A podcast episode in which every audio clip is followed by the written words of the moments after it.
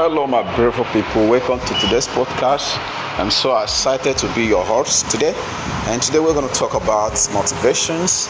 And in motivations is what you need to excel in anything you do, business wise, academic wise, or career wise. You got to be motivated.